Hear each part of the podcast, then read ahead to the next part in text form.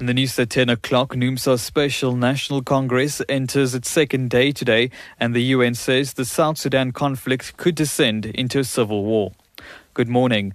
NUMSA's Special National Congress enters its second day today in Boksburg on Gauteng's East Rand, with discussions set to focus on whether it will stay within COSATU, as well as calls on President Jacob Zuma to resign over the Nkandla issue.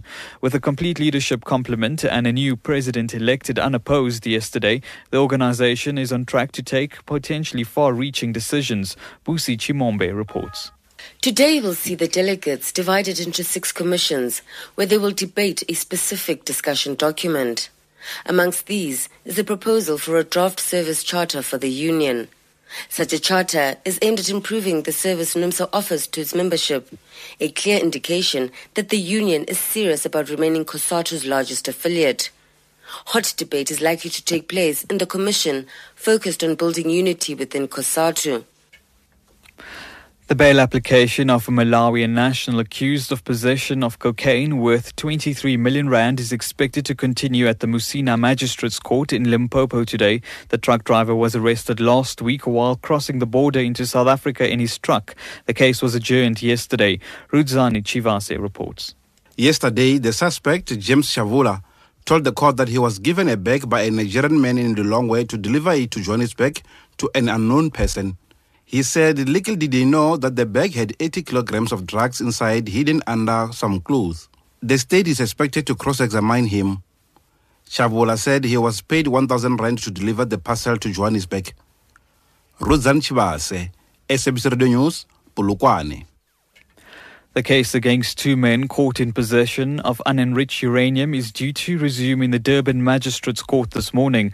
The case was previously postponed for further investigation and for the prosecution to receive a report from the Nuclear Energy Corporation on the substance they had seized. Sibusisam Kize and Sasa Vule were arrested on November fourteenth. In addition to the uranium, they were found in possession of ecstasy tablets. At least seventeen people have been displaced following four separate fires across the Cape Peninsula. Disaster management says eleven people were left homeless when the house as well as a backyard dwelling caught alight in C-Section Kailicha. Spokesperson Wilfred Solomons-Johannes says four people also lost their homes in the fires at Luzuko and Momabisi Park. And in Mitchell's Plain, two people were left homeless when their backyard dwelling caught fire. Solomons-Johannes says they're providing relief to the families. Cape Town Mayor Patricia De Lille says the city has started to collect hundreds of signed condolence books and toys left at specific points during the ten days of mourning for former President Nelson Mandela. Mandela was laid to rest in Qunu in the Eastern Cape on Sunday. De Lille says it's not clear yet where the messages of support will be sent. From today onwards, we will be collecting hundreds of books where people have signed in those books. We also have a number of online messages that people went and, and put in. Lots of flowers and there are lots of gifts amongst it, like little toys. Uh, we will be sorting out all of this during the next week, and then we will be contacting the Nelson Mandela Foundation to find out how we can get it to Johannesburg or whether we should just store it here in Cape Town. And moving abroad now, the president of the U N Security Council, Gerard Oroz, says the conflict in South Sudan could descend into civil war. Oroz says the U N has received reports that hundreds of people have died since the violence started on Sunday. Sudan's President Salva Kiir has blamed the clashes on an attempted coup. The B B C's Nick Bryant reports from New York.